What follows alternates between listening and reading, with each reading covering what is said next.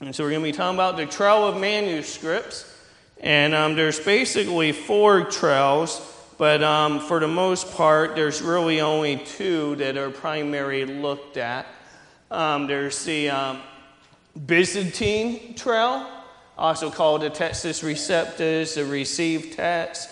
There's um, the um, Alexandrian text, also called the critical text. And um, those are the two primary ones. There's also um, the, the Western text, um, but it's kind of considered to kind of be kind of sloppy. And then there's the Caesarean text family, manuscript family. And it's kind of a combination of the Alexandrian and the Western um, text. But so there's um, manuscripts. And so you kind of go to the bookstore, Christian bookstore, and there's multitudes of Bible versions available. You know, you could um, get one for, uh, you know, every, everyone in your family. You know, have, have, to have a whole different version, and it says things that are different. And um, how is a Christian to really understand, to know which Bibles are accurate, which ones are reliable? And you know, today and the coming weeks, we're going to be talking about um, several of that. But some things to investigate would be the spiritual condition of the translators. You know, if it's an ungodly man, a man that doesn't even believe the Bible to be God's word, they may be an expert at doing translation work, but is that really a Bible you really want to trust? Someone that doesn't even believe it's the Word of God? Probably not. I wouldn't think so. Another thing you would want to look is the abilities and the skills of the translators. Okay, do they actually know what they're doing? Okay, you probably don't want um, me and Daniel trying to translate the Bible for you. Okay, but you um, want, want people that really know what they are doing. The method of translation um, is different with different Bible versions. Um, some use a formal equivalency this is with the idea of translating from the Hebrew Greek to English with as much word for word as possible. That is to be a literal translation. Now, with it being translated into a language, you know what? There's, there's some working, otherwise, we would be reading the Bible backwards. And, you know, it wouldn't make sense in our language. So it's translated word for word, but as it fits the language. That would be a formal um, equivalency. There's also the dynamic equivalency, and that's more of the idea of translating the thoughts and uh, translating the ideas, um, what the translator thinks the author intended to mean, and then they translate their thoughts. It's basically a commentary instead of actually a translation. Um, you, one thing you want to look at is the manuscript evidence. You know, what has the church historically received? You know, are there some manuscripts that were rejected by the early church? Because um, you think about, okay, Polycarp or some of the early Christians that were even disciples of the apostles. Like, what, what did they quote from? What did they use? Um, what are the readings of the oldest manuscripts? You know, what, what, what's, what's older?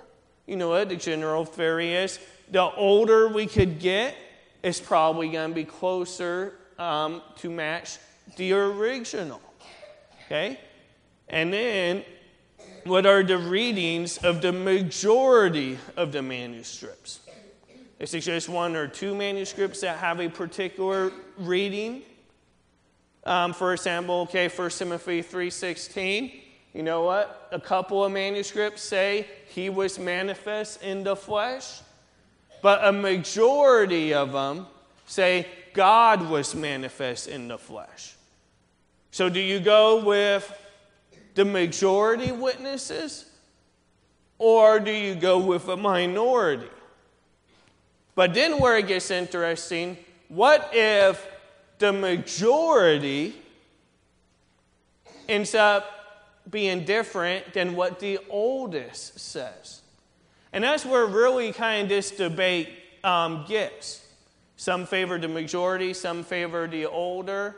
And uh, but we're, we're going to get into like sometimes there's something even older than the oldest version they would ha- that one would have. There would be um, quotes from early church leaders. There would be other versions in other languages. So it gets interesting. You know, there's good Christians on both sides um, of the issue. Um, you know, one's not a, um, necessarily a heretic because they're using another translation. But I'm going to show you um, scripturally and historically um, why we use um, the King James Version in our church. And we'll get, begin into it. The Bible says in Psalms 12, 6 to 7, the words of the Lord are pure words, as silver tried in the furnace of earth, purified seven times. Thou shalt keep them, O Lord. Thou shalt preserve them from this generation forever. Heard an excellent message on this a couple of weeks ago when we had our um, guest speaker um, with us, Paul Swanky. But we see God's word is pure words. And you know, it is silver purified seven times, like silver in its most pure state. And that we see that the Lord would preserve them from this generation forever. And so we see the extent of preservation is the words. The agent of preser- preservation is thou, speaking of God. The period of preservation is forever. And so then when we look at the preservation of the Old Testament, the Old Testament was committed primarily to the Jews. Romans 3 1 says, What advantage didn't have the Jew? Or what, pro, um, or what profit is there of circumcision? Much every way, chiefly because that unto them were committed the oracles of um, God. That God committed um, the Old Testament to um, the Jews to be writing um, the scriptures and to um, keep them.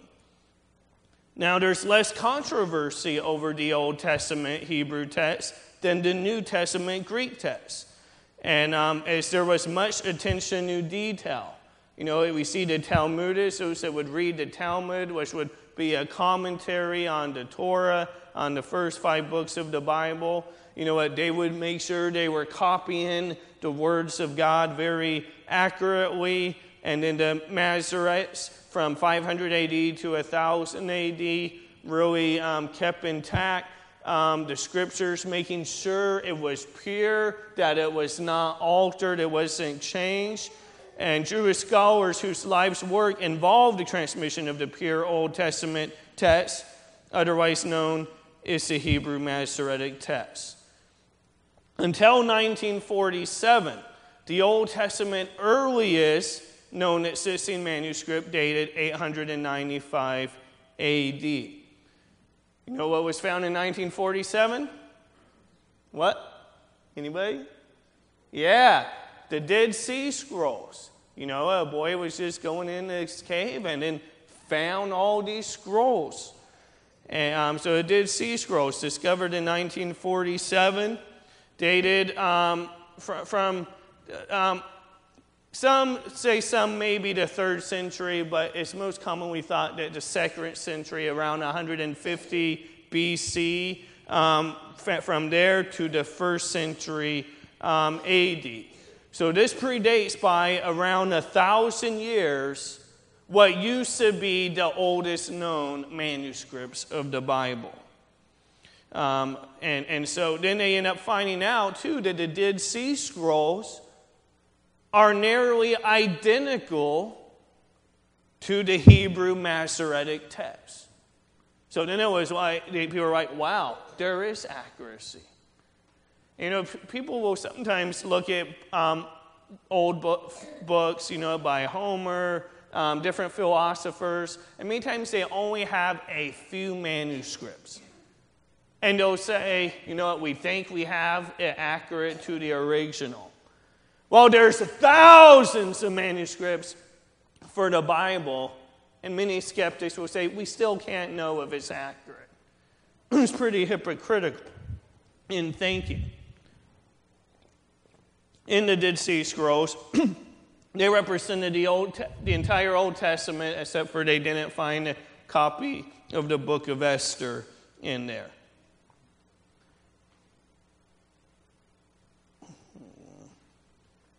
Um, in the story of the, of the Bible, in, written in 1936, um, the author said copies intended for use in the synagogue were written according to precise rules and with the most minute attention to accuracy. Any copy which was found faulty or damaged was to be destroyed. When a new copy had been made and its accuracy tested, the old manuscript especially if it had been in any way damaged, was destroyed or consigned to a lumber cupboard. This practice would account for the disappearance of many early manuscripts, but it's also a guarantee of the accuracy of those that survive. Some of the rules that the Masoretes um, would have in, in, the, in the copying the word. No word or letter could be written from memory. The scribe must have an authentic copy before him. Scribes must read and pronounce aloud each word before writing it. You know, not just imagine in your head, but pronounce it out loud. This, uh, the scribe must wash his whole body before writing the name of God, before writing the name Jehovah. They would go and take a bath before writing it down. Every word and every letter was counted. And if a letter were omitted, an extra letter inserted, or if one letter touched another, the manuscript was condemned and destroyed. One mistake condemned the entire sheet.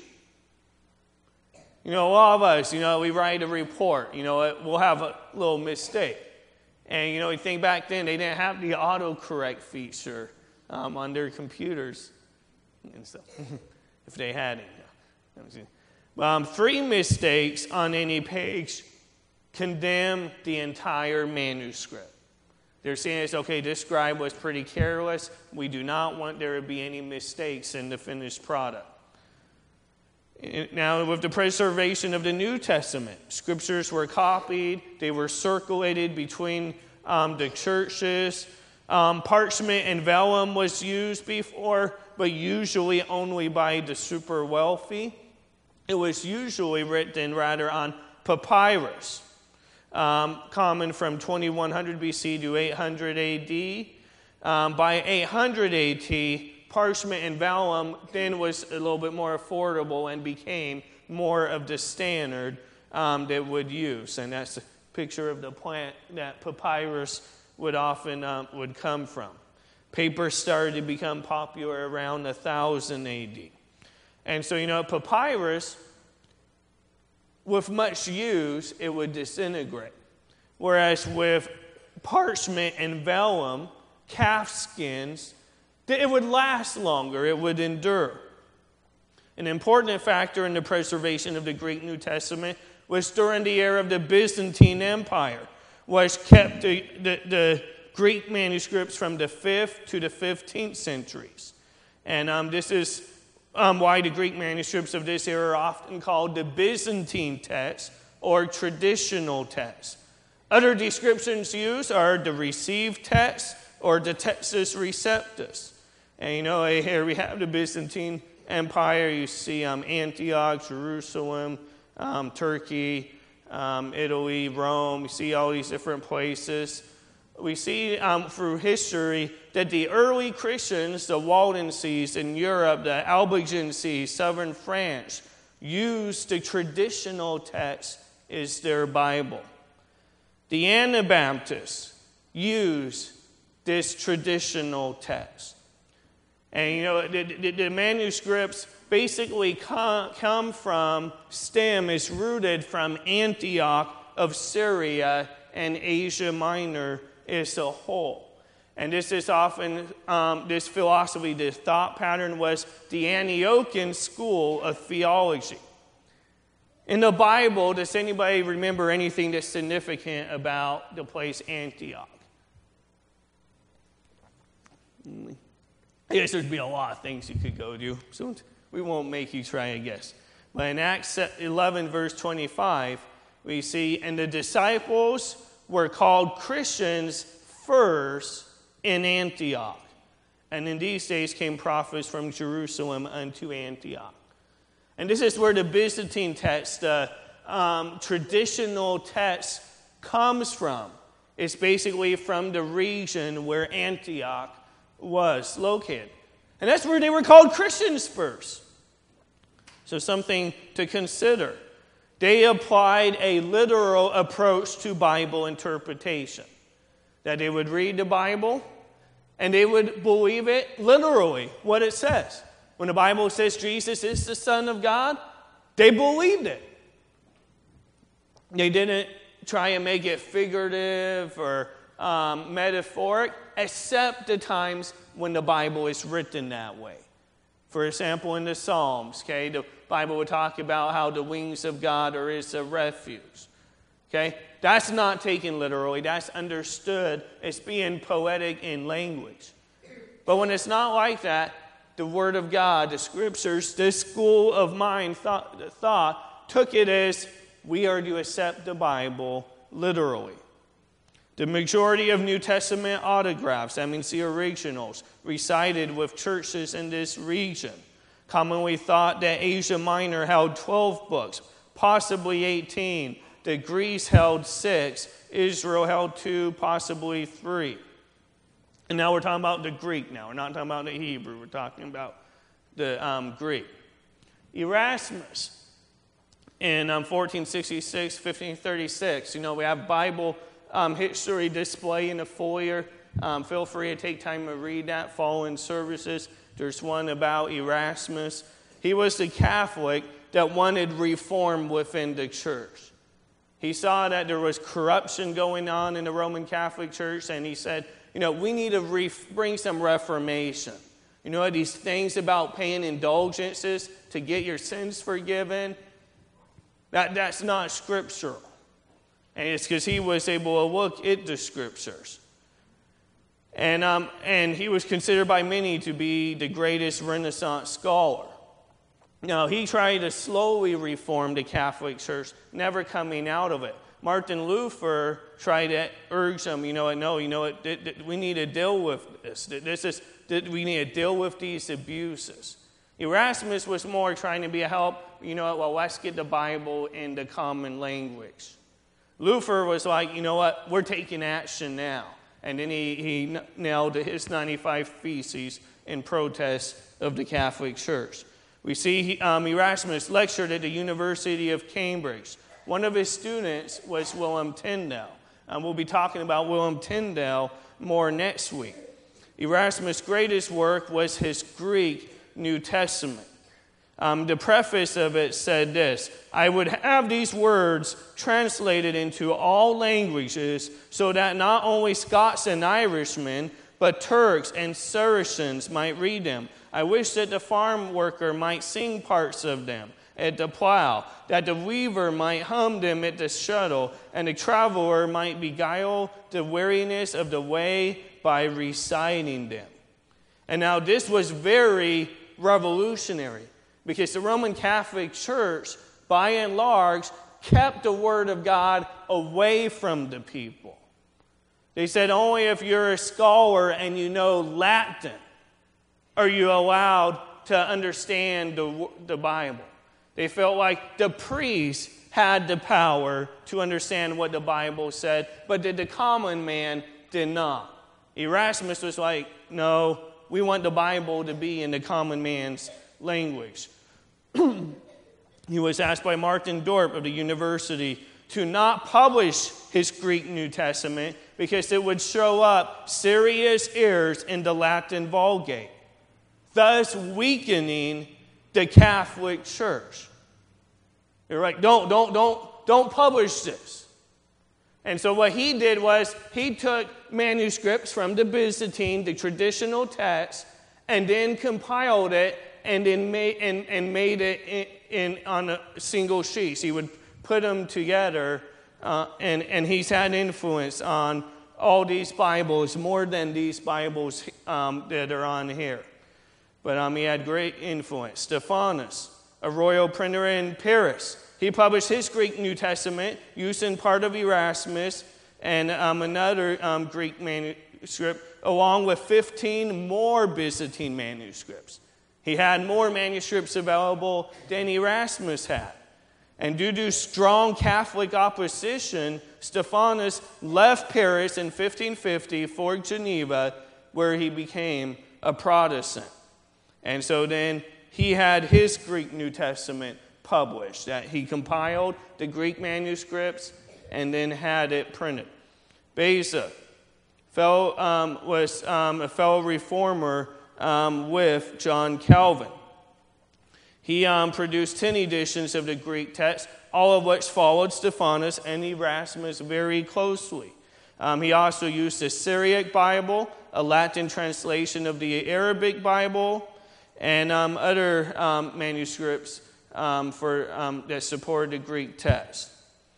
The translators of the Authorized King James Version used Stephanus' third edition and Beza's edition of 1598 um, as well as Erasmus and other ones, and comparing some of the earlier English translations. Um, and other um, people putting together a Greek text. And then it is through them that the term Textus Receptus was coined. And the reason that was coined was it was understood by the Christians that this was the received text. This is the text, the manuscripts that the early Christians used. So you have the New Testament autographs, the originals, written from around 3095 AD. We don't have any copies of the originals. You know, what, maybe one day one of them will show up. It'll be probably hard to know for sure it is the original, but the originals are lost. And so then there's Greek manuscripts, which are copies of the originals. But those predating the ninth century were lost. You know what? Now they've ended up finding some of them. They, have been found. But for a long time, until the ninth century, they, they found um, First John, one dating about 125 to 150 AD. Um, but for a while, all those predating the ninth century were last, lost. So the vast majority of Greek manuscripts are found between the 9th and 15th century. And then that was compiled and made into the Greek text of Beza, Erasmus, and Stephanus.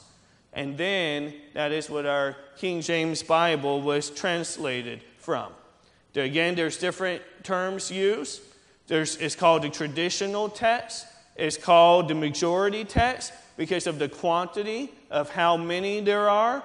It's called the received text because it's used by the churches. Textus receptus, meaning the same thing. And the ocean text because of the location um, where the family tree basically stems from of the manuscripts. The Syrian text, because that's part of Antioch, that Syria being the country um, the Byzantine text, that's the empire, and the preserved text. And so then the Textus Receptus is a collaboration of the, the traditional manuscripts in a printed edition. The critical text. This is, a different set of manuscripts, and we're going to talk about these. But this was a minority text. Um, basically, it's two to, basically three manuscripts but they, they have found about 55 of them. Um, so it's a minority, whereas with the received text, there's over 5,000.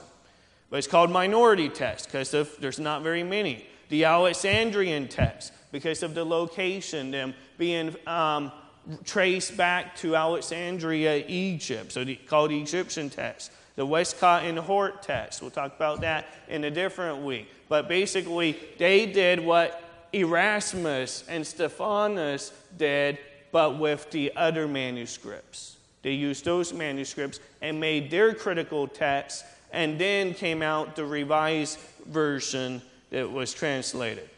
They've, a lot, there was a lot of um, controversy with Westcott and Hort in this day, so they've kind of reproduced a Nestle and Aland text um, and the UBS, United Bible Society text, but it's basically identical to the Westcott and Hort text. It's just trying to get away from the name. John Burgon was one they did in 18 in the 18, or late 1800s were like, you know what, let's make an update to the King James Bible. Let's just update the language to a little bit more modern English. But then, under a vow of secrecy, the translators with Westcott and Hort said, okay, you know, we're not going to tell people about this, but we're going to use these manuscripts instead. And there was a vow of secrecy.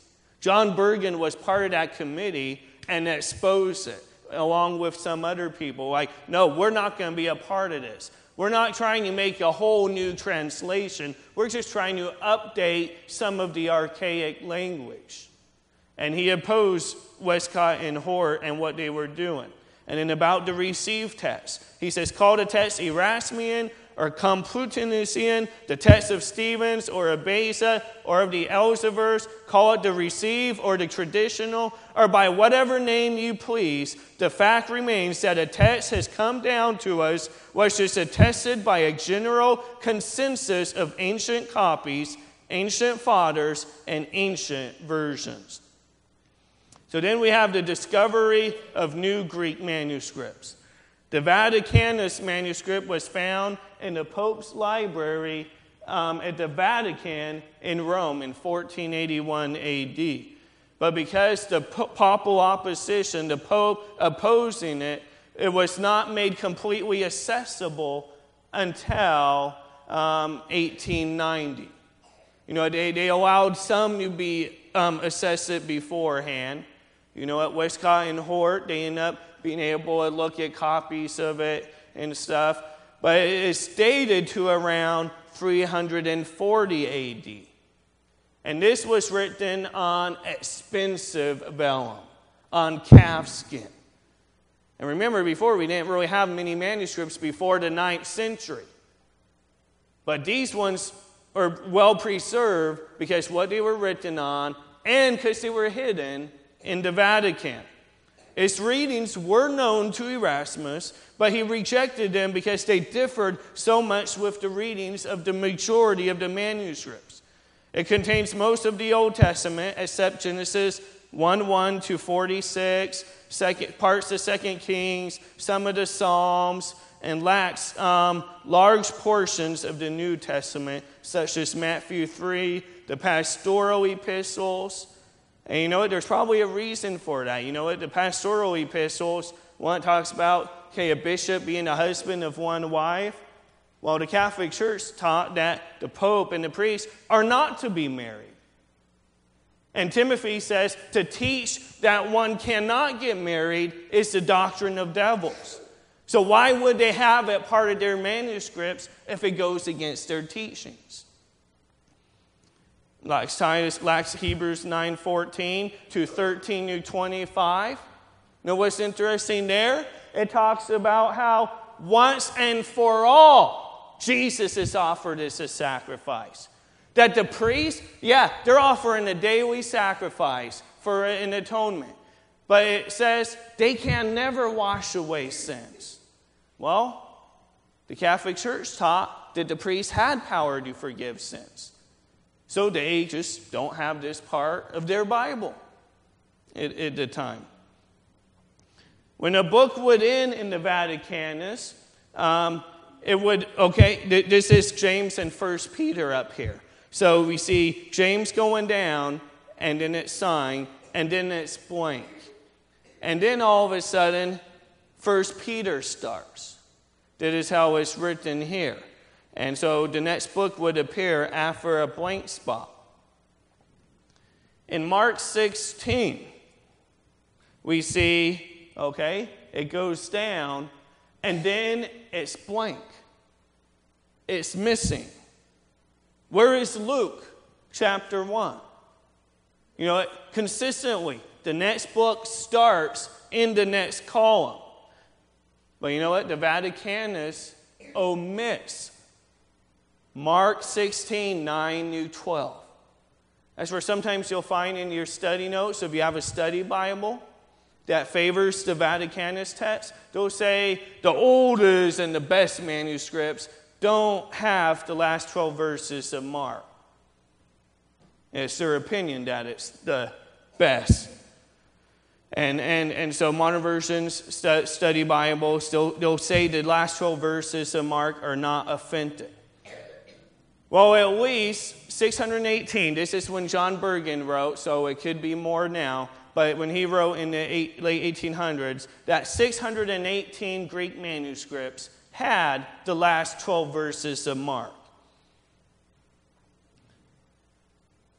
It was um, two that did not have it the Vaticanus and the Sinaiticus.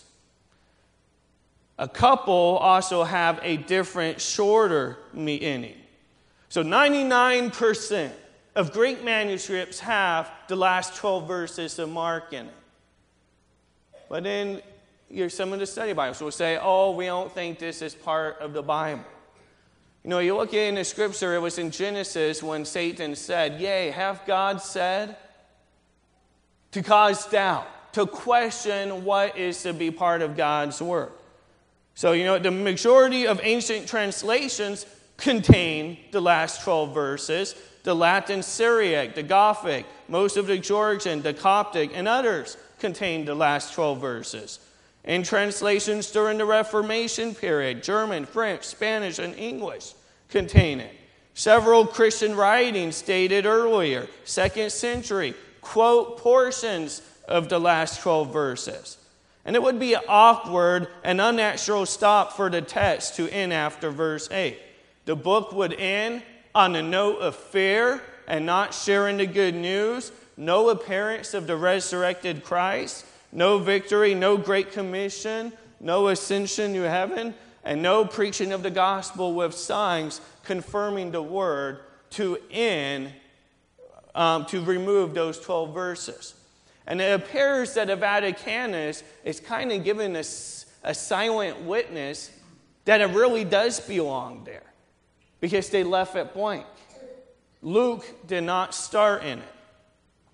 Another Greek manuscript, part of critical text, is the Titian, uh, or the Sinaiticus. This was discovered by Tischendorf um, at the Catherine's Monastery at Mount Sinai in 1844 AD.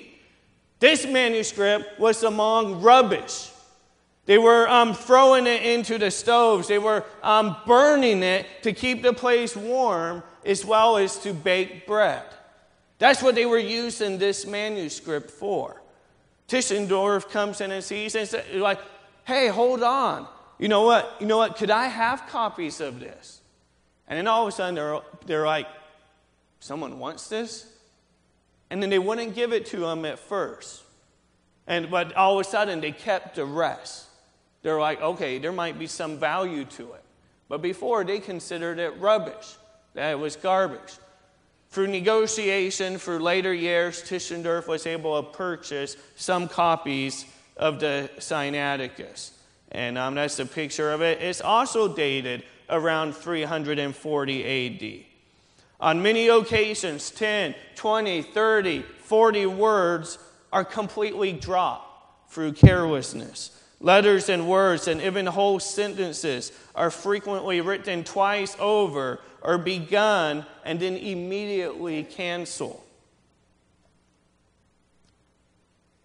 The origin of these manuscripts, it's not from Antioch, these two, but from Alexandria, Egypt. You know, in history, Egypt despised the true God and afflicted God's people. Egypt is often pictured as a type of the world and idolatrous. No original autographs of the Old or New Testament are known to have ever belonged to this region. And both the Vaticanus and the Sinaiticus are traced from Alexandria, Egypt. The Greek manuscripts that support the modern versions we have today are called Alexandrian because they came from Alexandria, Egypt. A school was established in about 180 AD in Alexandria, Egypt, and it mixed Christianity with pagan philosophy. Now, while Antioch, their philosophy, their school of thought was West fault read the Bible literally. This philosophy of these people here was speculative, um, philosophical, allegorical in its interpretation of Scripture. Its method was to look for hidden, deeper, and mystical meanings in the text. Um, one man said this It is to be noticed that all the manuscripts listed above come from Egypt. The Papyra Sinaiticus, B. Vaticanus. We owe the early Egyptian Christians an immense debt. Okay, so that was his viewpoint, but this is an acknowledgement that these manuscripts come from Egypt. Well, you know, and just shortly after the, the disciples, even in their day, but shortly after, you had all kinds of different heretics. Um, we don't got time to get into all of them, but there's Marcion, um, Valentinus, Tatian, Manes, um, known to be heretics. Um, Marcion, for example, his theology rejected the deity um, described in the Hebrew scriptures. He thought the Old Testament God is not the same God of the New Testament. And that and the early Christian leaders denounced him. They called him a heretic. He published his own list of New Testament books and said, This is part of the Bible, but I don't like this. He edited the Bible, he edited Luke, he took out the parts he didn't like, he added things that he did like, and, and he believed that Jesus' body was only an imitation um, of a material body and denied that Jesus was physically born and that he physically died, that he just appeared to die. He was a Gnostic, um, is what they called it. And so early on in, the, in, in society, there was the corruption of the manuscripts, of the text. You had these heretics. The Apostle Paul says, For we are not as many which corrupt the word of God. So even before the Bible was completely finished, Paul says, There are many that corrupt the word of God. They corrupt it. Sometimes it was a willful mutilation of Scripture. Marcion, he willfully edited it, changed it, deleted things. Sometimes it was editorial corrections of Scripture. They just thought, you know what? I think this probably would, it should say this instead. They would read something in the Old Testament, and then in the New Testament, they would go, you know, we're going to make it say this instead of this, that we think that somehow there might have been a copyist error. And so they would make a correction. But with the rise of false doctrine, heretical cults, many openly perverted the scriptures to suit their teachings. Okay, you have the Mormons, they come out of the Book of Mormon. So they have their teachings. The Jehovah Witnesses, they come out with their own translation, the New World Translation, to suit their teachings. And you know what? Their Bible is based on the Alexandrian text. So it's the NIV, the ESV follows the same text that the Jehovah Witness Bible um, follow. Um, and so great corruptions came by pens of scribes who acted as editors rather than copyists. These men took it upon themselves to alter the text where they thought it was required to change to make it easier to understand. Frederick Scrivener of 1813 1891 said, The worst corruptions to which the New Testament has ever been subjected originated within a hundred years after it was composed. Now, you know, what? already early on, there was Irenaeus, an early Christian, 150 AD. You know, he says, Marcion and his followers have betaken themselves to mutilating the scriptures, not acknowledging some books at all curtailing the gospel according to Luke and the epistles of Paul. They assert that these alone are authentic, which they themselves have shortened, that they've shortened it. You know, there's two thoughts also that of Bible scholars. You know what? Some believe the longer reading should be preferred, and some believe the shorter reading should be preferred. They say the longer reading, which is usually the traditional text, would be, they say it's longer because scribes made additions. But we see an early testimony that rather what was happening, the scriptures were being made shortened. Tertullian said, not being Christians, they have acquired no right to the Christian scriptures. It may be fairly said to you, Who are you? Whence and where do you come? As you are none of mine, what have you to do with that which is mine? Indeed, Marcion, by what right do you hew my wood? By whose permission, Valentinus, are you diverting the streams of my fountain? By what power, Apelles, are you removing my landmarks? This is my property. I have long possessed it. I possess it before you. I hold sure title deeds from the original owners themselves, to whom the estate belong. I am the heir of the apostles, just as they carefully prepared their last will and testament and committed it to a trust. Even so do I hold it. Now, you know what? Polycarp, Polycarp was the disciple of the apostle John. Tertullian was the disciple of Polycarp. And he's saying, you know what? We got the text, the manuscripts from the apostles themselves. And he says, you know, we don't want this other guy messing it. Clement led the school in Alexandria from 190 to 202 AD, and he intermingled Christianity and paganism. One, he's one of the fathers of the teaching of purgatory.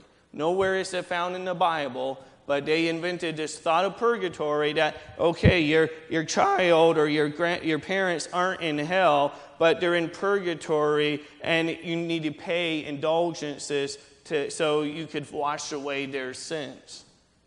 He taught that. The Bible doesn't teach that. You know, there's earth, there's heaven, and there's hell. There's no in between place that the Bible teaches. Origen he led the school following Clement. Now, Origen, according to some scholars, they'll praise him. You know, in the homeschool community, they'll praise him as a great church father. Um, but he denied the perfect inspiration of Scripture. He taught baptismal regeneration, that one needed to get baptized to be saved. He believed in purgatory. He believed that the Holy Spirit was a created being. He believed that even Satan would be saved. And so he served as the president of the Alexandrian Catechetical School. Um, he believed in the pre existence of souls. He believed stars and planets have souls. He believed Jesus was created, not eternal. He spiritualized the Bible. He said the scriptures have little use to those who understand them literally. He denied the Genesis account of Adam and Eve. He taught that the bishop and priest had power to forgive sins. He denied the uh, actual physical resurrection. He wrote over 6,000 books in his lifetime. That's why he has so much influence even today because authors, they're seen as an authority. He wrote commentaries on almost every book of the Bible. His crowning work was the Hexapla, a six column Old Testament. Column one, Hebrew text, mostly identical to the Masoretic text. Then a Greek transliteration of the Hebrew, another Greek version, and another Greek version. And then his own work. And it is thought that this is possibly where the Septuagint actually comes from. Some think the Septuagint was written before and he was quoting from that but there's a lot of mystery about the Septuagint, which is supposedly a Greek translation of the Hebrew. But um, it, it, there's a lot of mystery. They say that 70, the legend is that 70 men made their own translation, and then all they compared them, and it was all identical. All 70 of them put it together. And so it's thought possibly that really the Septuagint was written by Origen. But there's so much mystery, so much confusion about that, it's hard to know for sure. And in another Greek version, his fifth column um, is found today also in the Vaticanus and the Sinaiticus. The Vaticanus Sinaiticus has both the Hebrew and the Greek. And, and that's where his reading or is the Vaticanus and the Sinaiticus, same reading. And then it, he it remained um, in Caesarea for a while until it was destroyed or lost during the Muslim invasion. Robert Dabney said this Those who are best acquainted with the history of Christian opinion know best that Origen was the great corrupter and the source, or at least earliest channel, of nearly all the speculative errors which plagued the church in after ages. He was a Presbyterian minister in the 1800s. Origen would take liberties to alter the New Testament text to say what he thought it should say. According to John Burgon, Origen inserted Isaiah into Mark 1 2 on the basis that the quotation is from Isaiah. Okay, Mark um, 1 2 uh, 3 in the revised version of 1881. Okay, this is a translation of it, okay? So he didn't write the revised version, but he wrote, um, wrote the, compiled, wrote the text in the um, Hebrew and the Greek. But the translation from his manuscript says, Even as it is written in Isaiah the prophet, Behold, I send my messenger before thy face. Who shall prepare thy way? The voice of one crying in the wilderness. Make ye ready for the way of the Lord, make his path straight. However, verse 2 quotes Malachi, and verse 3 quotes Isaiah. You know, it's in the King James, so we see it translated. It says written in the prophets, plural. Not Isaiah, but prophets. Behold, I send my messenger before thy face, which shall prepare thy way before thee. And the voice of one crying in the wilderness, Prepare you the way of the Lord, make the path straight. So Origen took his own liberties, knowing, okay, the first part, or, um, or part three, you know, it's in Isaiah, and must have assumed that verse 2 was from Isaiah 2. Well, no, it should have been left as the prophets, as it was written. We're not free to rewrite the text because of what we think it should say. Regarding Origen, again, Robert Dabney, he said the original corrupter of the text. He contributed to weaken the authority of the received text of the new. He appealed to the authority of Valentinus and Heracleon, which were heretics, while he thus raised the credit of these revisals which had been made by the heretics he detracted from the authority of that text which had been received by the Orthodox. Those who are best acquainted with the history of Christian opinion know best that he was a great corrupter and eh, in the source, or at least the earliest channel, of nearly all the speculative errors which plagued the church in after ages. Eusebius Another guy, he collected the writings of Origen and promoted his false teachings. Constantine then ordered Eusebius to prepare 50 official Bibles on the finest vellum, on, on the calfskin.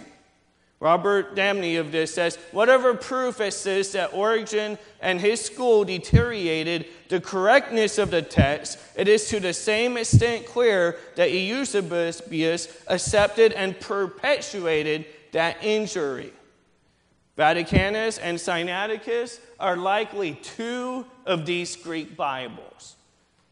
A.T. Robertson, um, a Baptist minister and scholar in the 1800s, early 1900s, he goes, It's quite possible that Aleph and B are two of these 50.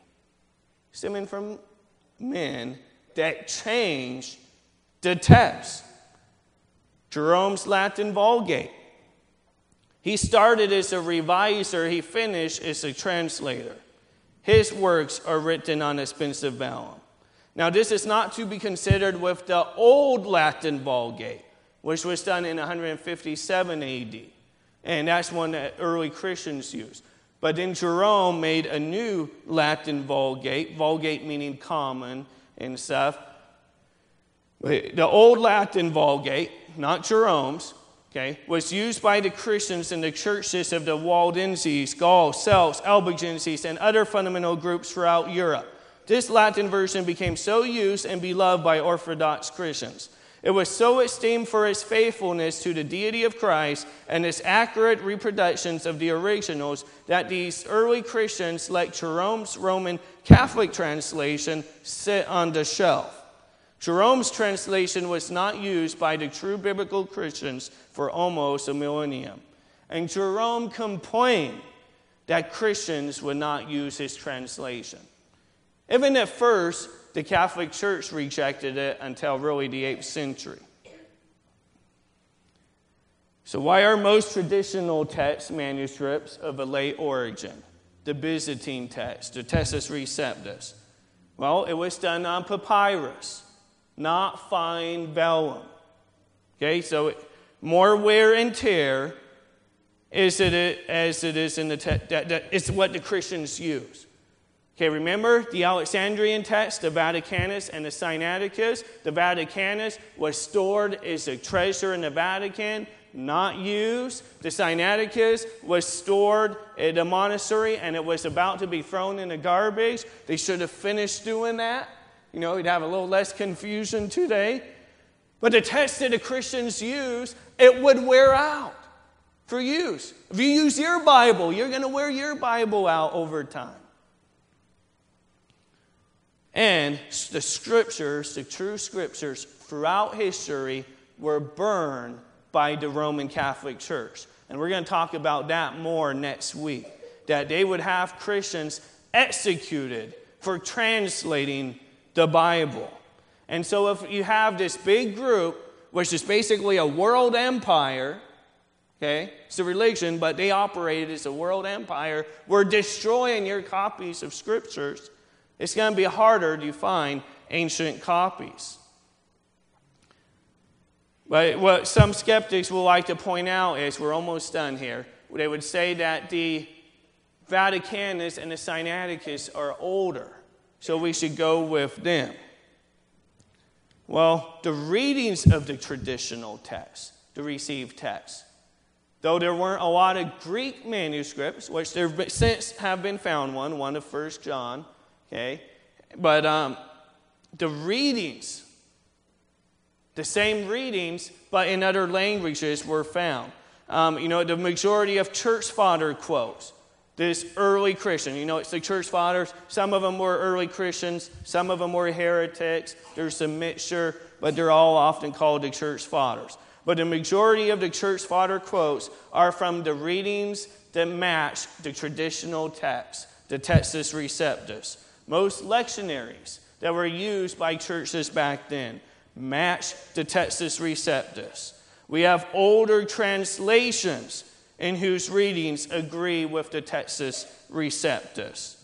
Okay, so you have the New Testament originals. You have the Greek manuscripts, copies of the originals, predating the ninth century, but most of those are lost. But then you have the old Latin Bibles, the Gothic Bible, the old Syriac Peshitta Bible, um, the Tatian from 170 AD, European Latin, the African Latin, Waldensian Bibles, Itala. They all match the Textus Receptus. Not the Alexandrian text, not the Vaticanus, not the Sinaiticus.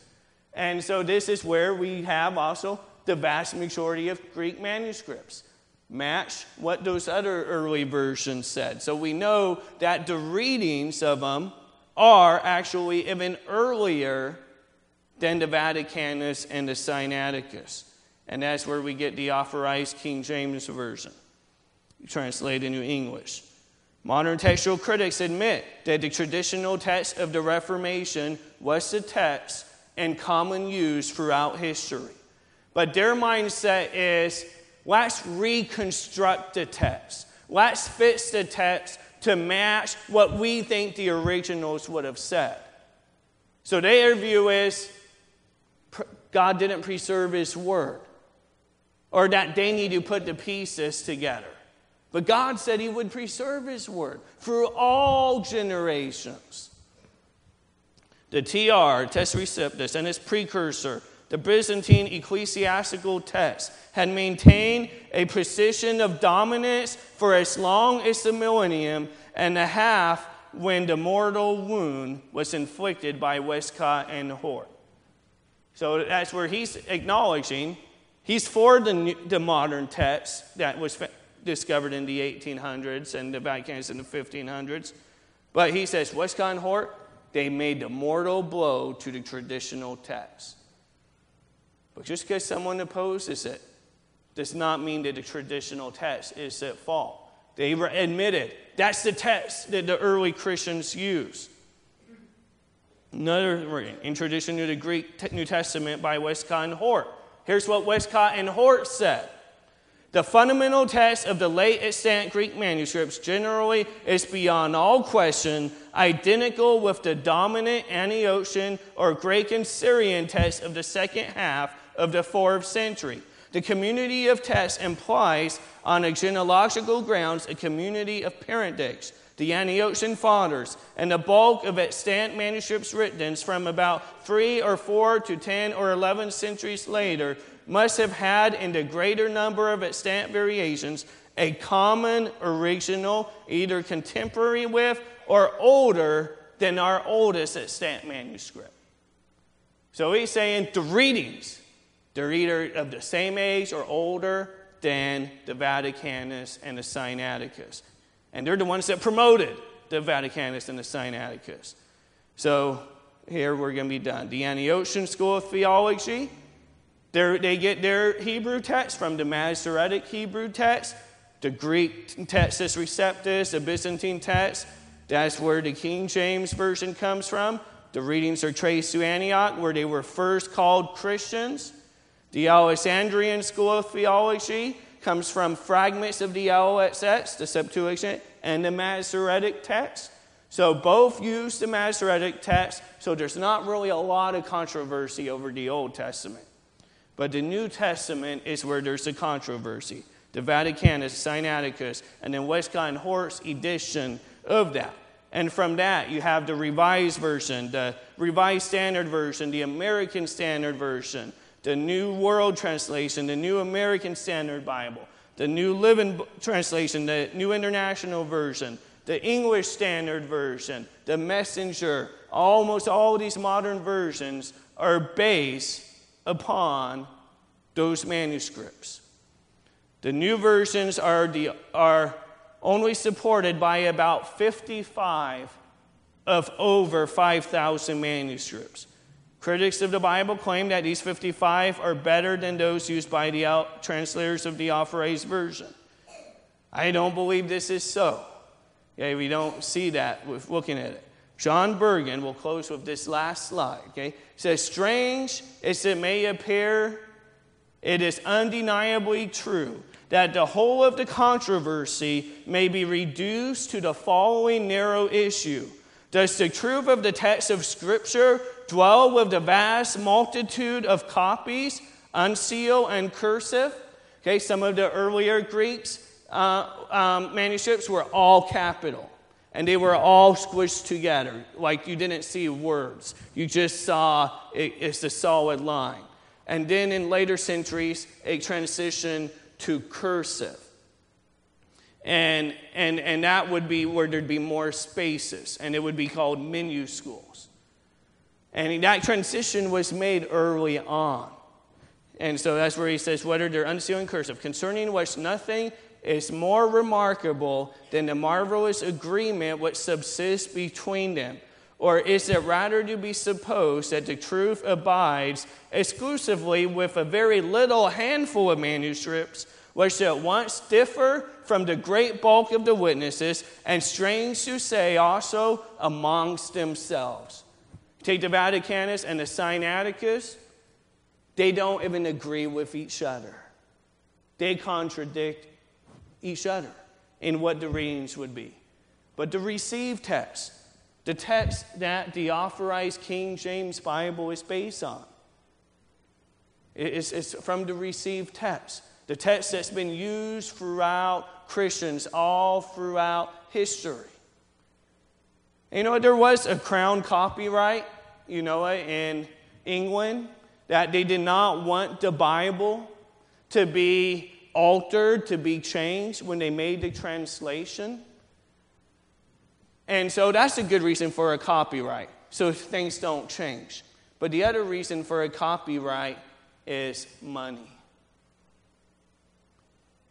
You have a new version, you know what? Open it to kind of preface the beginning, and you'll say something like, you know what, you only have permission to quote 200 verses at one time. Um, when you quote it, you have to put in parentheses NIV.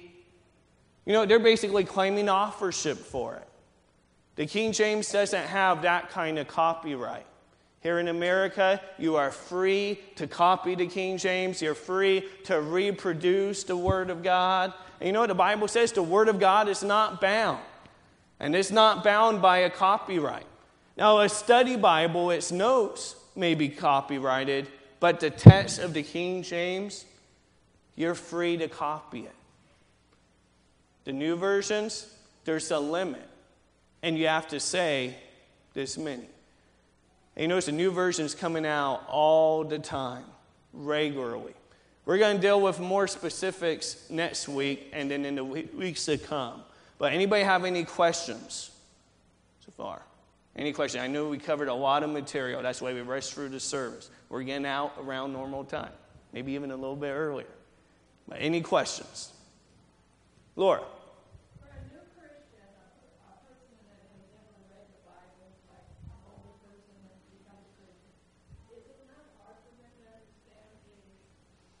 Okay, well, for somebody, one that's not saved, okay, the Bible talks about, you said early Christian, new Christian, but one that's not, not saved, the Bible says they're going to be spiritually discerned.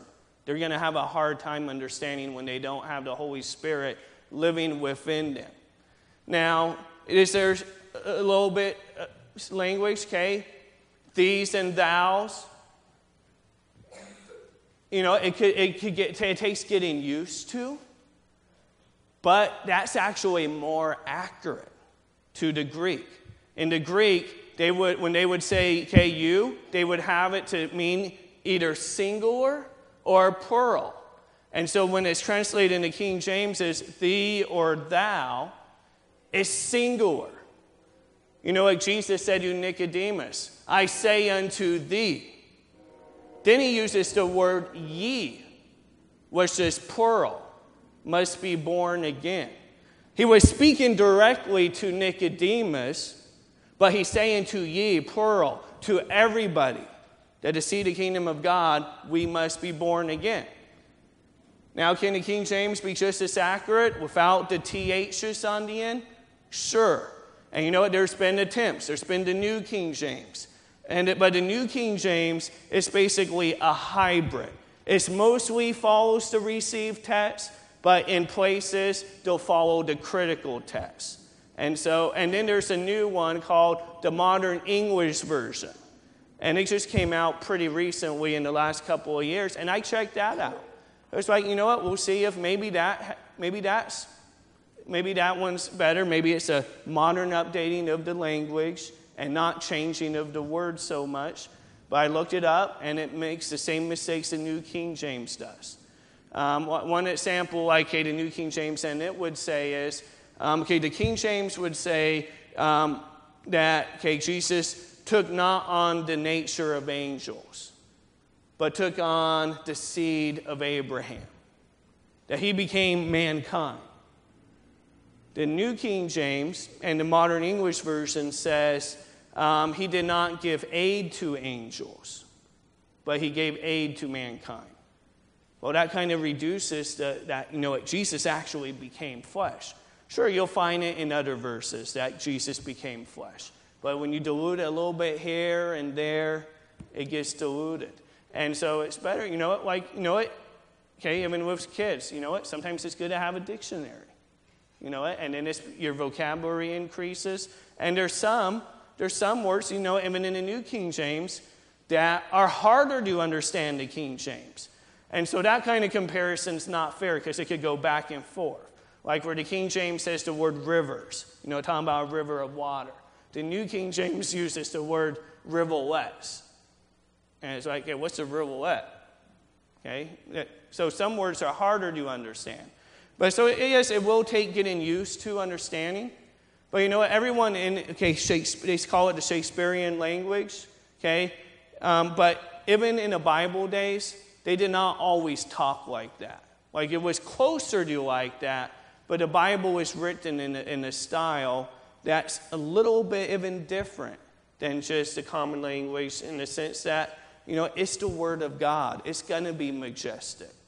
And so, yeah, would I rather someone be reading a new version and looking at pornography?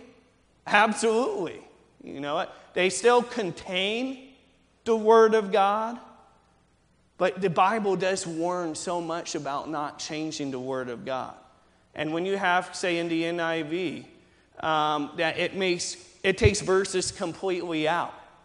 There's 17 verses completely omitted. And the reason is because they're not in the Vaticanus and the Sinaiticus, but they are in the traditional text. And so I think it's more important to have a more pure word and just take the time to learn it, to understand it. Any other questions? All right, you guys are all ready to go, huh? Ready for lunch.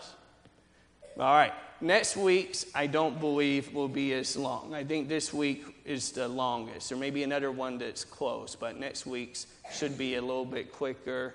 But this kind of lays the foundation that when we start un- uncovering the differences, um, we're going to show some very drastic differences well, the reason why is because they come from a different manuscript source. Now, let's go ahead and pray and be dismissed. Dear Heavenly Father, I just pray, Lord, that you know there's much to chew on. I pray, Lord, that people will even take the time to maybe um, search the matter out um, on their own um, to um, see whether these things are so. And um, we just thank you, though, for your word that you have promised you would preserve your word for all generations. And we thank you that we have a copy of it. That your word was even around in the dark ages, but it was scarce. And people gave their life to translate it into our language. In Jesus' name, amen.